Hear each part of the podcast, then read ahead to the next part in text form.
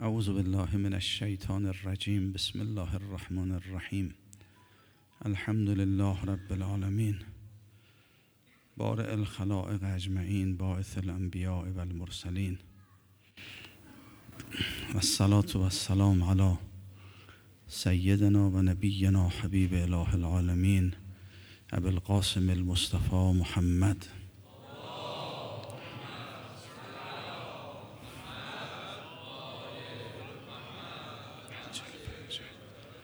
و على اهل بیته الطیبین الطاهرین المعصومین الهداة المهدیین سیما بقیت الله فی الارضین ارواحنا لتراب مقدمه الفداء و اللعنت على اعدائهم اجمعین. اللهم كل وليك الحجة ابن الحسن صلواتك عليه وعلى آبائه في هذه الساعة وفي كل ساعة.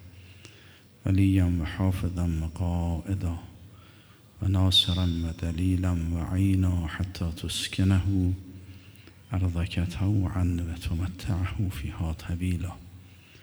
اللهم صل عليه صلاة لا غاية لعددها ولا نهایت لمددها ولا نفاد لعمدها انشاءالله خدای متعال مجلس رو مورد رضایت امام زمان ارواح و نافداه قرار بدهد. قلوب ما رو با معرفت و محبت حضرت نورانی بفرماید.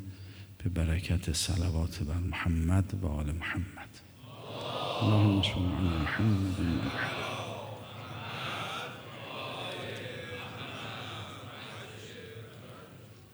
انشاءالله خدا امتحاد ظهور حضرت رو هرچه زودتر مقرر بفرماید و یکایی که ما را از شیعیان و منتظران و شهدای رکاب حضرت قرار بدهد به برکت صلوات بر محمد و آل محمد.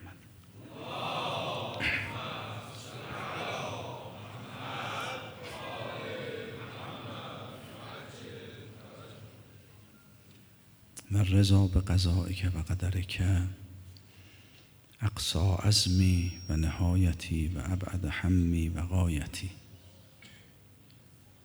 بالاترین مقامی که می شود انسان سیر بکنه و در سیر معنوی خودش به او برسه مقام رضاست که در روایات تعبیر شده که اعلا درجت زهد ادنا درجت الیقین و اعلا درجت الیقین ادنا درجت رضا. بالاترین مقامات زهد آغاز مقامات یقین هست. انسان تا به مقام زهد نرسه صاحب یقین نمیشه. و تردیدها و شکها و شبهات از انسان دور نمیشه. رجس و آلودگی شکوک وقتی از انسان دور میشه که انسان به زهد و فراغت می‌رسه. ملاحظه فرمودید. زهد در تعبیر نورانی امیرالمؤمنین معناش این هست که انسان از شادی ها و قصی های این عالم فارغ باشه. کسی که گرفتار آمد و شد هست زاهد نیست. فرمود اما مردم سه دستن راقب و صابر و زاهد. راقب اون کسی است که مشتاق دنیاست. ولو از حرام. صابر اون کسی است که تعلق به دنیا داره ولی چون می‌دونه دنیای حرام موجب عذاب انسان و سقوط انسانه چشم میپوشه و افت به خرج میده دنبال دنیای حرام نمیره. اما خلاصه دامن می‌کشه از دنیا کف نفس می‌کنه. ولی زاهد اون کسی است که فقط خرجت الافراح و الاحزان من قلبه. تمام شادی ها و قصی ها از دلش بیرون رفته فراش فلا یفرح به شیء من الدنیا آتاه ولا یعصا علی شیء من الدنیا فاتح. اون چه از دنیا به دستش بیاد او رو خوشحال نمی‌کنه. اون چه از دنیا از او فوت بشه موجب تأسف او نیست. البته توضیح آیه رو در سوره مبارکه حدید تقدیم کردم که فرمودن معصومین مکرر زهد در یک آیه از قرآن معنا شده. لکی لا و علی ما فاتکم ولا تفرحوا به ما آتاکم. انسان در مقابل اون چه از دست میره متاسف نشه اون چه به دست میاره موجب فرح و نشاتش تو دنیا نشه. اون کردم زیل آیات قبل این فراغتی که ریشش در اینه که انسان می‌دونه ما اصابکم من مصیبت فی الارض ولا فی انفسکم الا فی کتاب من قبل ان نبرعها ان ذلک علی الله یسیر لکی لا تأسوا اونچه به شما می‌رسه در یک کتابی قبلا ثبت شده بر اساس علم الهی است تصادف نیست. و بر اساس نقشه خدا حوادث. برای شما پیش میاد. خدای متعال شما رو با قبض و بست ها رشد میده تر و خشکتون می‌کنه سرپرستیتون می‌کنه. انسانی که به این نقطه می‌رسه که قبض و بست های عالم تدبیر خداست برای او این انسان دیگه گرفتار آمده شد ها نیست. بنابراین مشغول به یک کار بالاتری است و اون همون است که اشاره کردیم سابقو الی مغفرت من ربکم و جنت ارزها السماوات و الارض این انسان مشغول مسابقه در راه خداست. مسابقه به سوی مغفرت الهی است. فرصت دنیا رو برای مسابقه در این راه اختیار کرده. بنابراین کسی که در این نقطه قرار گرفت دیگه آمد و شدها او رو مشغول نمی‌کنه. خودش رو تحت تدبیر خدای متعال می‌دونه. بنابراین آزاد از آمد و شدهاست. توجه به آمد و شدها مزاحم انسان میشه که بتونه تو این عالم اهل سبقت باشه جزو از سابقون باشه. جزو از سابقون شدن منوط به که انسان زاهد باشه. زهد یعنی این خلاصه. زهد یعنی فراغت. فراغت از آمد و شدها. فراغتی که ریشش در اینه که انسان تدبیر خدا رو می‌بینه و این آمد و شدها رو تحت تدبیر حکیمانه و مهربانای خدای متعال می‌دونه. از سر محبت از سر رحمت تدبیر می‌کنه. وقتی محاسبش اینجوریه آمد و شدها او رو خوشحال نمی‌کنه قصه دار هم نمی‌کنه. مشغول کار خودش است در دنیا. اما زاهد فقط خرجت الافراح و الاحزان من قلبه فلا یفرح به شیء من الدنیا آتا ولا یعصا علی شیء من الدنیا فاتح فهو مستریح. در راحتی و فراغته. حالا اگر کسی به زهد رسید که مقاماتی داره زهد اگر مقامات زهد و پشت سر گذاشت به یقین می‌رسه. نور یقین در قلب انسان ظاهر میشه بلا قلبش قبلش وادی یقین نیست. به تعبیر دیگه تعلقات انسان مانع یقین میشه. انسانی که تعلق به دنیا داره و آمد و شدهای دنیا در او اثر می‌گذاره این مبتلا به شک و ریب میشه. حتی از شک کم میگذره. گاهی مبتلا به بدگمانی نسبت به خدا و اولیاء الهی میشه. یقین از اون جای آغاز میشه که انسان فارغ از این آمد و شدها میشه زاهد میشه. حالا این انوار یقین در انسان اگر به کمال رسید ممکن انسان صاحب یقین بشه. ولی همین انسان صاحب یقین راضی نباشه. یعنی می‌دونه اینها تدبیر الهی است کار خداست. تردید نداره شک نداره. اما در این حال در مقام رضا نیست. هنوز لذت نمی‌بره از تدبیر خدا. راضی به تدبیر نیست. چیزی می‌خواد در قبال تدبیر خدای متعال. اگر به نقطه رسید که دیگه به اون چه او تدبیر می‌کند راضی شد این میشه مقام رضا. حالا این مقام رضا هم درجاتی داره دیگه.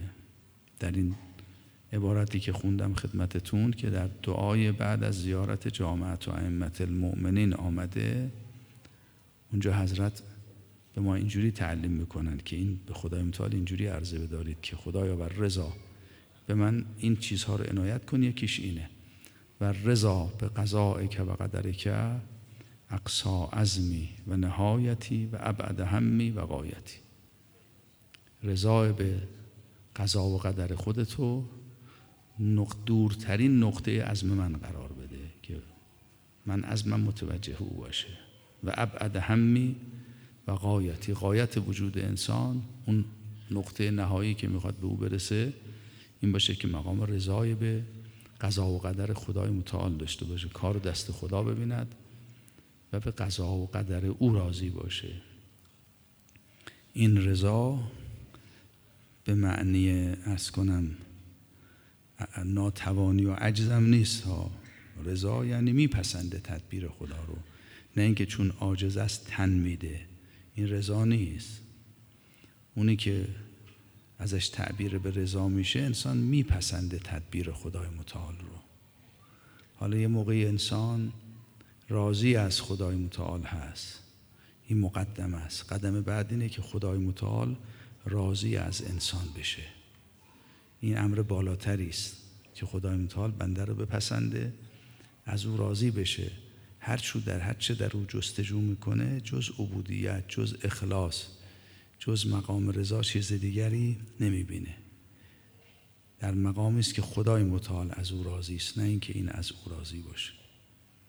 بالاتر اینه که آدم یه جوری در عالم بندگی کرده که خدای متعال از او راضی شده خدای متعال او رو میپسنده.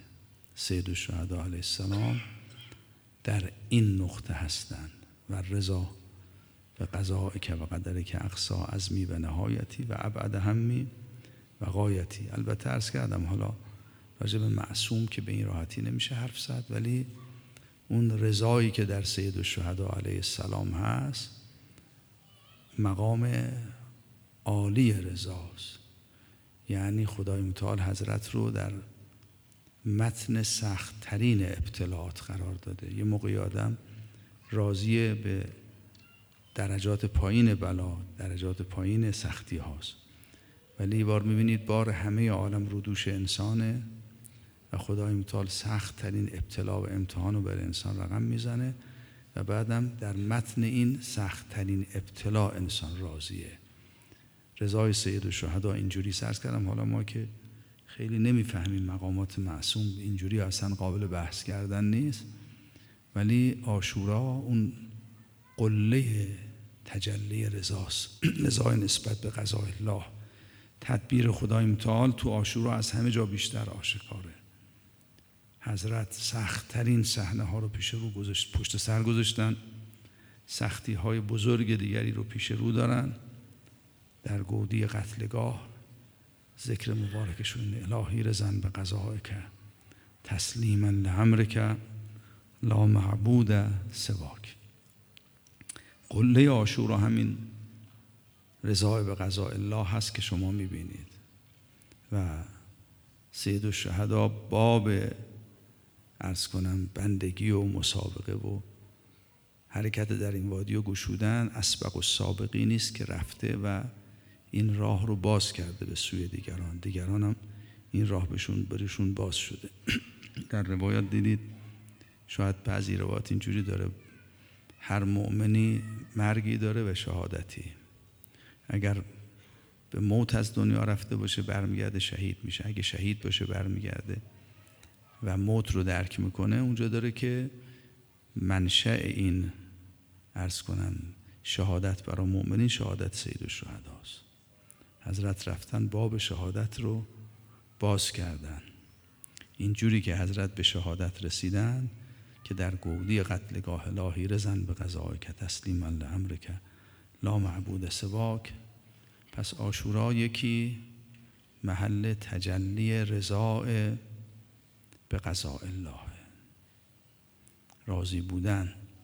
انسان وقتی راضی میشه که جمال صنع الهی رو می‌بینه و در کار خدای متعال هیچ عیبی نمی‌بینه حتی در متن سختترین بلاها.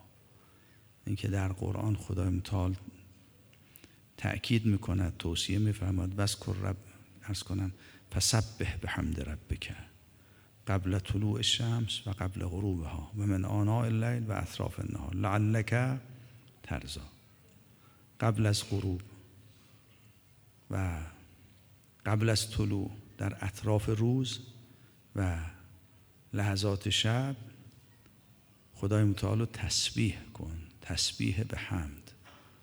یعنی حمد کن خدای متعال که در حمد تسبیح هم به یک معنا هست. فسبح به حمد ربک.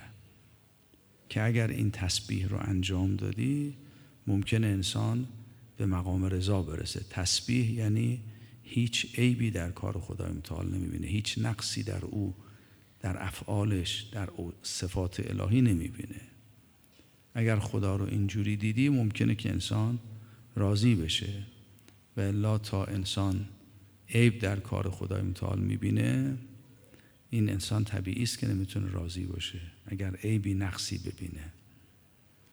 چه وقت انسان تسبیح می‌تونه کنه. عیب نمی‌بینه در کار خدای متعال و عیب از انسان دور میشه. عیب جوی عیب و در کار خدا نمی‌بینه. گردن خدا نمی‌ذاره. عیب رو در آیه آخر سوره که اعراف به نظرم. خدای متعال یه دستور ذکر میده. وذکر ربک فی نفسک تضرعا و خیفتا و دون الجهر من القول. ان الذين عند ربک لا یستکبرون عن عبادته و یسبحونه و له یسجدون. فرمد این ذکر رو ادامه بدید. فسبح وذکر ربک فی نفسک. پروردگارت رو در دل خودت یاد کن. بدون سر و صدا پنهانی همراه با تضرع و متضرع به خدای متعال باش. بالغدو و آسال هر صبحگاه و شامگاه. یه دستور ذکر. اگر این رو انجام دادید قفلت از این حد از ذکر نکردید نتیجهش اینه ان الذین عند ربک. انسان پرده ها کنار میره براش در محضر خدا قرار می‌گیره. وقتی در اون مقام قرار گرفت ان الذين عند ربک لا یستکبرون عن عبادته. از بندگی خدا کردن استکبار نمی‌کنن. مقام بندگی و خشوع درشون پیدا میشه و یسبحونه. کسانی که در این مقامن خدا رو تسبیح می‌کنن. و لهو یسجدون فقط برای او سجده می‌کنن. تمام حیاتشون سجده در مقابل اوست. این خاصیت این مقام اندر رب انسان وقتی در اونجا قرار می‌گیره می‌تونه خدا رو تسبیح کنه.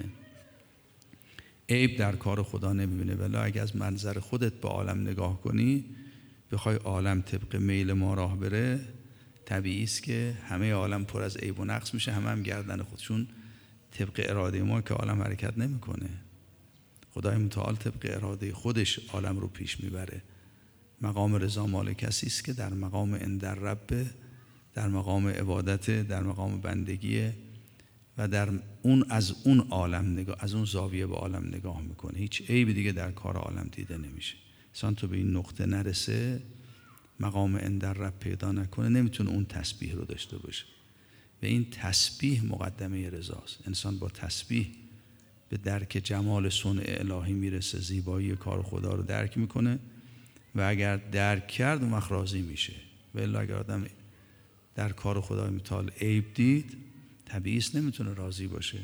ولو اینکه نتواند مخالفت بکنه عاجز باشه. عجز غیر رضاست ناتوانی ممکن همراه با نفرت باشه. ممکن همراه با سوء زن باشه. ممکن همراه با ارز کنم شک امثال اینا باشه. این رضا نیست. رضا اینه که انسان اون چه خدای متعال انجام میده میپسنده و لذت می‌بره دوست میداره. اون چه او دوست دارد اینم دوست میداره. این منشأ رضاست.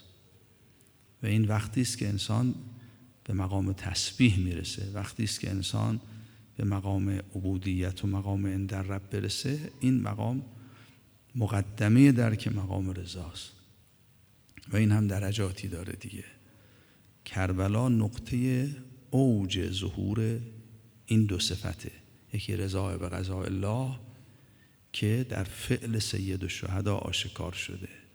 در سخت ترین صحنه ها در سخت ترین امتحان عالم حضرت راضی به قضا و تقدیر الهی هستند. در گودی قتلگاه دیگه می‌دونید سختتر از او. واقعی نیست. اون صحنه هایی که از سر پشت سر گذاشتن اومدن تو گودی قتلگاه بعدم با اون شهادت سخت و اسارت اهل بیت و ابتلاعات پیش روی حضرت که باید عالم راه ببرن راضی به قضاء الله هستن. اینجوریست که عالم سامان پیدا می‌کنه یه امت صالح درست میشه. و اگر اون پرچمداری که عالم دستشه بخواد راضی به قضاء الله نباشه به هیچ وجه عالم سامان پیدا نمی‌کنه. خیلی روشنه دیگه. بنابراین این یک صفت که در آشورا ظهور پیدا کرده و قله این صفت هم آشوراست. صفت دیگری که که البته ارز کردم راجع به معصوم حرف زدن کار سختی است. اینا تخیلات ماست که حضرت در قله در اوج رضا هستند. یا ایتها النفس المطمئنه ارجعی. الی ربک راضیتا مرضیتا فدخلی فی عبادی که در روایت دیدید. فهمون سوره فجر رو اگر کسی بخونه در فرائض و نوافلش با امام حسین مشهور میشه چون این سوره امام حسینه. وقتی سوال کردن حضرت به آیات آخر اشاره کردن یا آیت و نفس المطمئنه خطاب به سید الشهداست. اگر کسی با این سوره معنوس بشه با امام حسین معنوس شده. این شرح حال سید الشهداست. این یک صفت که در آشورا ظهور پیدا کرده که مقام رضاست البته از ارز کنم آستان وجود مقدس این جاری میشه به اصحاب و اهل بیت هم می‌رسه. همه شنیدید مثل فردا تو مجلس ابن زیاد وقتی ابن زیاد صحبت سوال کرد از صنع خدا کیف رعیت صنع الله به اخیک؟ حضرت اون ما رعیت الا جمیلا همون مقام رضاست اگر انسان در مقام رضا نباشه نمی‌تونه در سخت ترین ابتلاعات جمال صنع خدا رو ببینه. وقتی بحث از صنع خداست می‌فهمند ما رأی تو الا جمیل و بله کار دشمن زشت بوده مستحق لعنه مستحق عذاب مستحق نفرینه ولی این ربطی به صنع خدا نداره. خدای متعال تدبیری که کرده ما رأی تو الا جمیلا اینکه انسان از گودی قتلگاه بیاد بیرون و صاحب این عذاب بلا هم باشه. و بعد پیر شده باشه تو گودی قتلگاه. دم دروازه شهر سر متحر سید شهدا رو دیده موهاش سپید شده باشه. بعد وقتی بهش میگن دیدی خدا با برادر چه کرد؟ میگه ما تو الله جمیلا. این مقام رضاست اون چیزی که در کربلا ظهور پیدا کرده مقام رضا یعنی یعنی در متن سخت این بلاها جز زیبایی در کار خدای متعال نمی‌بینه. این همون تغییر دستگاه محاسبه انسانه. تغییر تعلقات انسانه. مثلا وقتی تعلقاتش عوض میشه دستگاه محاسبش عوض میشه به نقطه می‌رسه که در کار خدا زیبایی ها رو درک می‌کنه می‌تونه راضی باشه. این یک صفت که در کربلا ظهور پیدا کرده عرض کردم. اوجش در خود سید الشهداست محور سید الشهدا هستند. و دومین صفتی که در کربلا آشکار هست در امت سید الشهداست که اون مقام تسلیم نسبت به ولی خداست. تسلیم بودن به ولی خدا در این مقیاسی که در کربلا آشکار شده. این یک امری است که در جاهای دیگه به این صورت شما نمی‌بینید. تسلیم به ولی الله. حضرت اصحاب خودشون و اهل بیت خودشون رو بردن تو متن سخت ترین ابتلا. سخت ترین امتحان. و البته ممکنه اونها هم حتی نمیفهمیدن که سید الشهدا چه کار می‌کنه. همه لاقل همه که اینجور نبودن که که پشت صحنه رو همه رو ببینن بفهمن. بله ممکنه مثلا زینب کبرا می‌دونست که این طرح به کجا ختم میشه. تو گودی قتلگاه عرض می‌کند که شما بهتر می‌دونید اوضاع اینجوری نمیمونه اینجا زیارتگاه میشه. این بدنها دفن میشن. ولی همه که نمی‌دونستن که. انسان وقتی با ولی خدا حرکت می‌کنه خیلی از پشت صحنه در دست او نیست. فقط ولی خدا می‌بینه تو باید تسلیم او باشی. تسلیم بودنم کفایت نمی‌کنه انسان در عمل تسلیم باشه. فقط عمل بکنه ظاهرا بلکه همه قوای انسان از جمله قلب انسان باید تسلیم به امام باشه دیگه. و معنی تسلیم قلب اینه که در مقابل حکم او احساس حرج و دلتنگی نکنه. این مقام تسلیمه. فلا و ربک لا یؤمنون حتی یحکموک فی ما شجر بینهم. ثم لا یجدوا فی انفسهم حرجا مما قضیت و یسلموا تسلیم تسلیم یعنی این؟ یعنی انسان در مقابل فعل ولی خدا در دل خودش هم احساس دلتنگی نکنه. دلش هم در مقابل این فعل آرام باشه. تسلیم اینجوری محقق میشه. اون وقت یه موقع می‌بینید که اون حکمی که معصوم می‌کنه خیلی تحملش سخته. آدمو می‌بره تو وسط یه بلای بسیار دشوار. تو این بلا انسان تسلیم باشه این قله ایمان دیگه آدم باید مؤمن به این امام باشه مؤمن به این رسول باشه. به تعبیری باید همه تعلقاتش برگرده به این امام. و الا اگر در دل خودش موازینی برای خودش داره یه تعلقاتی داره در مقام حکم او گاهی اوقات انسان دچار تردید و شک میشه. انسانی که برای خودش میزانی در درون خودش داره با او محک می‌زنه و محکش غیر ولی خداست. یه جایی این دوتا ترازو با هم دیگه اختلاف پیدا می‌کنن. آدم نمی‌تونه تسلیم باشه. لاقل نمی‌تونه در دلش احساس دلتنگی نکنه. اون مقام تسلیمی که انسان در مقابل تدبیر امام علیه السلام نه فقط عمل می‌کنه بلکه در دلش هم احساس حرج و دلتنگی نمی‌کنه. هر چه امام حکم کنن قبول می‌کنه. چه در مسائل کوچک چه در مسائل بزرگ. در بزرگترین مسائل و کوچکترین مسائل ترازوش میشه امام.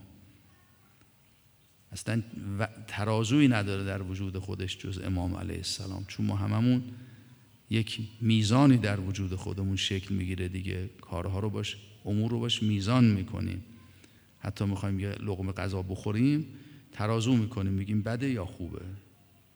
می‌خوایم یه چیزی بخریم میگیم بده یا خوبه. می‌خوایم نگاه کنیم تا کارهای بزرگ.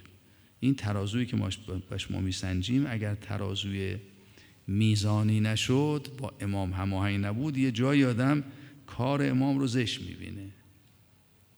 دستور امام رو نمیپسنده ناراحت میشه. به خصوص عرض کردم اون کاری که امام علیه السلام در عالم می‌کنن خیلی وقتا اینجوری است. پشت صحنه داره ما پشت صحنهش رو نمی‌بینیم.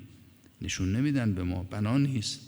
و الا کار جلو نمیره. امتحان اتفاق نمیفته رشد اتفاق نمیفته عنایت می‌کنید. با فرض اینکه ما نمی‌بینیم باید هم بپذیریم هم در وجود خودمون احساس دلتنگی نکنیم. میشه مقام تسلیم این صفت هم در کربلا در نقطه نهایی خودش ظهور کرده در اصحاب و در اهل بیت. شما نه در اصحاب کمترین اعتراضی نسبت به سید الشهدا می‌بینید. کمترین احساس دلتنگی و ناراحتی از کار سید الشهدا می‌بینید. با اینکه سید الشهدا اونا رو وسط سخت ترین بلا آورده. از این سخت تر دیگه نمیشه. در اهل بیت هم همینطوره. این اهل بیتی که از امروز غروب اسیر میشن و تو این سفر سخت حرکت می‌کنن. هیچ کجا حرفی نزدن که معناش این باشه که از امام حسین ناراحتن ناراضیان که چرا حضرت ما را آورد تو دل این بلا سنگین؟ چه کار داشت ما ما را آورد وسط این بلا؟ گرفتارم. یک جا شما نمی‌بینید حرفی بزنن که معنیش اعتراض یا دلتنگی نسبت به کار امام حسین علیه السلام. مطلقا نمی‌بینید. هیچ کجا. نقل نشده دیگه تاریخم. اون که می نوشته دشمن بوده. ننوشته چنین چیزی نیست. این قله رضا و قله تسلیم در کربلاست. هم رضا به قضاء الله درش در انتهای ظهور هم تسلیم بودن به ولی خدا. و این میدان پیش روی همه ماست. ما باید همه در جاذبه این میدان حرکت کنیم و برسیم به همین نقطه. یعنی یه امتی ساخته بشه که این امت بتونه با تدبیر خدا کنار بیاد راضی باشه. با حکم و قضاء ولی خدا تسلیم باشه نسبت به حکم و قضاء ولی خدا. یک چنین امتی در آشورا ساخته میشه. آشورا محور یک امتی است که بر مدار رضا و تسلیم حرکت می‌کنن شما آشورا رو ببینید همینه. هیچ چی جز رضا و تسلیم درش نیست. رضا و تسلیم در متن سختترین و سنگینترین امتحانات و حادثه ها بر محور این آشورای امتی ساخته میشه. که این دو امر یکی امر رضا دوم امر تسلیم درش جاری میشه. یه امتی که نسبت به قضاء الهی راضیان نسبت به تدبیر ولی خدا تسلیمند. و این همون امت صالح است امت وقتی صالح میشه کارش که بر محور رضا و تسلیم شکل بگیره. اگر اینجوری شد در واقع معناش اینه اراده الهی تو این امت جاری میشه و اینها با اراده خدا حرکت می‌کنن. هیچ کجا مخالف او حرکت نمی‌کنن. و هر چه هم که اتفاق میفته میپسندن راضیان در دلشون هم اعتراض ندارن در دلشون هم نسبت به سنت خدای متعال بدبین نیستن. این قله آشوراست. روز آشورا اتفاقی که افتاده همینه. شما صحنه رو می‌بینید. تمام این صحنه زیباییش به همین رضا به قضاء الله و تسلیم ولی الله. البته این جمال فعل از این طرفه. از اون طرف هم که ببینید ربویت خدای متعالم در قله زیبایی است.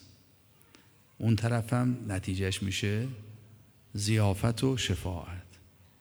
این رضا و تسلیم یک طرف یک روی سکه است. اون روی سکه روی دیگر سکه هم ببینید میشه زیافت خدای متعال. سفره زیافت پهن کرده برای سید شهدا. و مقام شفاعت و دستگیری و مقام هدایت. خدای متعال به وسیله سید الشهدا یک عالم رو هدایت کرده. این طرفش رضا و تسلیمه اون طرفم مقام ارز کردم زیافت و شفاعتی است که شما در آشورا می‌بینید. زیباتر از کار سید شهدا کار خدای متعاله این است که کار سید و شهدا زیباست کار خدا زیبا نیست نخی کار خدا متعال زیباتر از فعل سید الشهداست واقعا ما رأیت الا جمیلا. السلام علیک یا ابا عبدالله. السلام علی الحسین و علی علی ابن الحسین و علی اولاد الحسین و علی اصحاب الحسین. خب اون بحث ما هم دیگه انشالله مون یه فرصت دیگه یه وعده هایی دادیم بحث ارز کنم.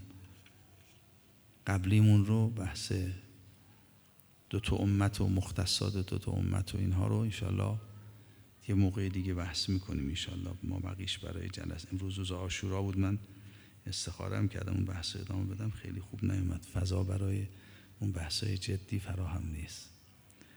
السلام علیک یا ابا عبدالله و علی الارواح التي حلت بفنائك عليك مني سلام الله. أبدا ما بقيت وبقي الليل والنهار ولا جعله الله آخر العهد مني لزيارتكم السلام على الحسين وعلى علي بن الحسين وعلى أولاد الحسين وعلى أصحاب الحسين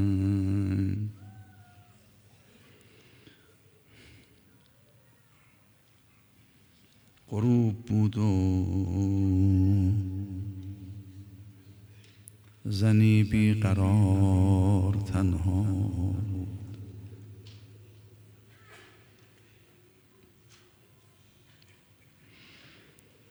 زنی زداغ برادر فکار تنها بود. غروب بود و زمین سرخ و باد سیاه. زنی حزینه و بی غم گسار تنها بود. غروب بود و غم خیمه ای بدون عمود. و زینبی که در آن گیر و دار تنها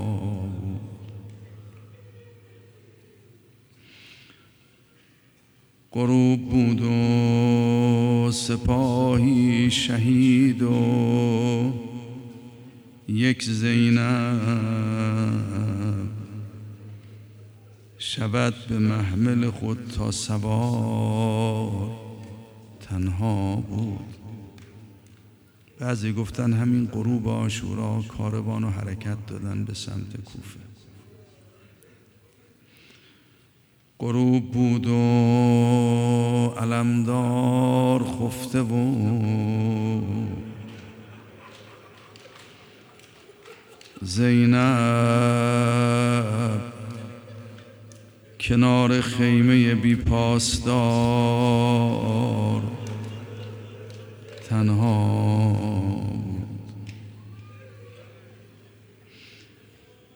غروب بود و برادر به مقتل و زینب کنار آن بدن بیمزار تنها غروب بود و تناب و اسیری و زینب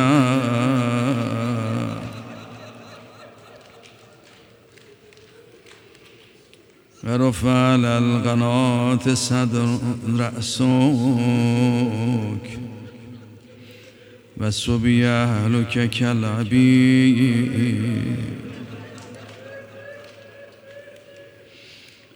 غروب بود و تناب و اسیری و زینب. غریب و خسته و چشم انتظار تنها غروب بود و رباب و صدای لالایی.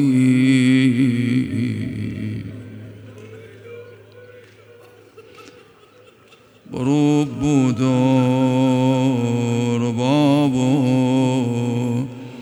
صدای لالایی.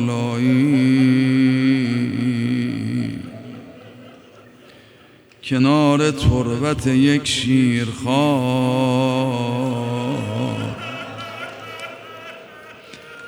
تنها بود.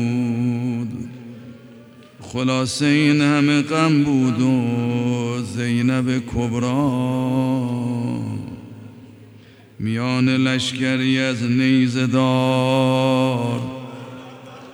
تنها بود. خدا لعنتشون کنه بعد اینکه کار رو تمام کردن. سر متحر سید و رو به نیزه زدن اعلام پیروزی کردن به خیمه ها حمله کردن دختر امیر المومنین تو خیمه بود خیمه ها این زن و بچه دامنشو گرفته بودن دورش میگشتن سرباز دشمن صدا می‌زد خیمه این خارجی ها رو با آتش بکشید مانده بود چه کنه دختر امیر المؤمنین تا وظیفه چیه؟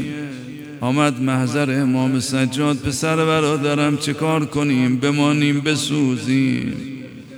و اونم مجان علیکن بالفرار بیبی دستور داد هر کسی فرار کنه تو این بیابان. خودتون تصور کنید فقط یک راه برا فرار بوده چون حضرت پشت خیمه ها رو خندق کنده بودند آتش روشن کرده بودند مبادا دشمن از پشت سر به خیمه ها حمله کنه. یه مسیر بیشتر نبود. این هشتاد اندی زن و بچه فرار می‌کردن و هزاران سرباز دشمنم برا قارت هجوم آورده بود. ازا هرچه نقل شده بعید نیست اتفاق افتاده باشه. اگر گفتن کودکی زیر دست و پا رفته اگر گفتن کودکی تازیان خورده اگر گفتن در طمع گوشوار گوشی رو دریدن اگر گفتن دامن کودکی آتش گرفته میدوی این زن و بچه فرار کردن هر کس به یک طرفی رفت. وقتی دشمن قارت کرد رفت. آتش خیمه ها خاموش شد. دختر امیر المومنین مأموریتش آغاز شد. یه خیمه نیم سوخته به پا کرد.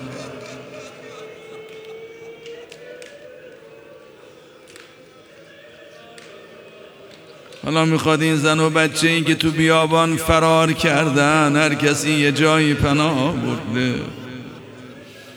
اینها رو پیدا کنه. خودتون تصویر کنید. شب تاریک کم کم شب تاریک شده. بیبی بی کمر بسته. تو این, تو این بیابون دنبال بچه های گم شده میگرد.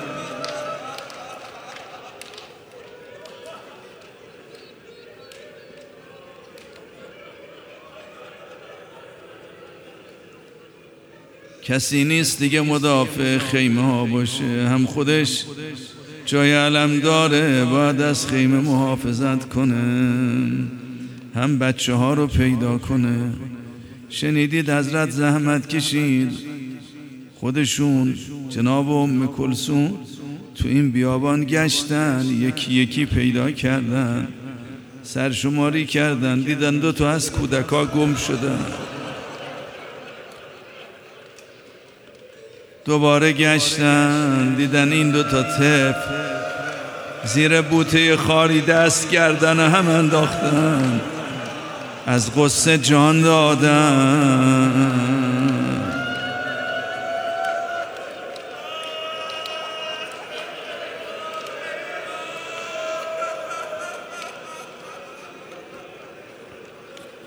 جمع کرد همه رو تو خیمه آرامشون کرد. بهشون آرامش می‌داد هر کجا صدایی بلند می‌شد میآمد نوازش می‌کرد محبت می‌کرد. یه مطلبی رو نقل کردن شنیدید همتون. بعد از ظهر آشورا بعد اینکه کار رو تمام کردن گفتن آب رو آزاد کردن آب در اختیار اهل حرم. ولی کسی نمی‌تونست آب بخوره یاد تشنگی امام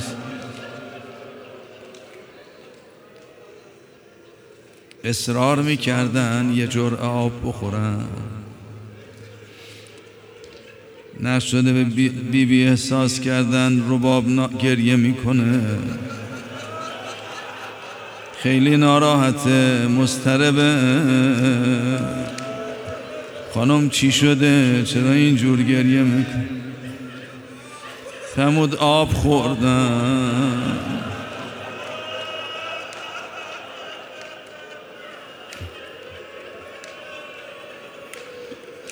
غروب بود و رباب و صدای لالایی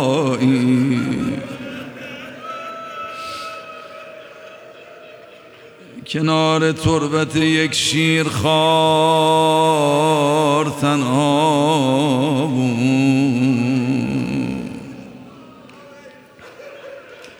خیلی امشب به بیبی سخت گذشت. هم پاسدار خیمه بود هم مراقب اهل حرم بود. کسی قصه نخوره همه را آرامش می‌داد. مراقب امام سجاد بود. گاهی اگه فرصت پیدا می‌کرد مخفیانه خودشو به گودی قتلگاه میرسان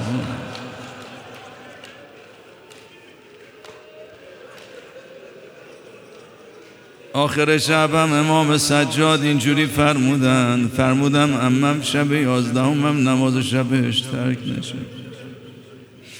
ولی دیگه نمی‌تونه سر پا بیسته نماز شب بخانه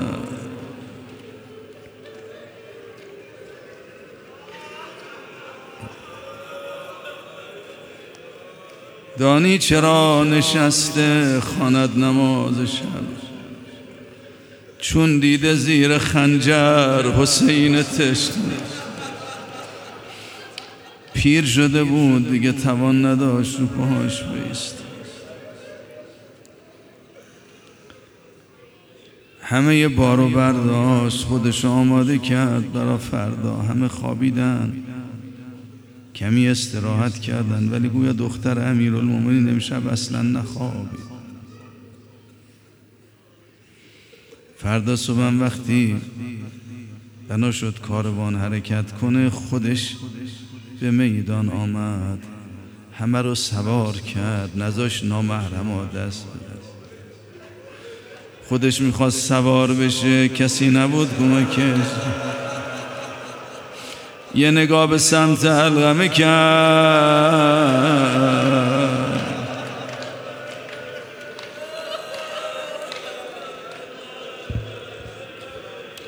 صلى الله عليك يا أبا عبد الله صلى الله عليك ورحمة الله وبركاته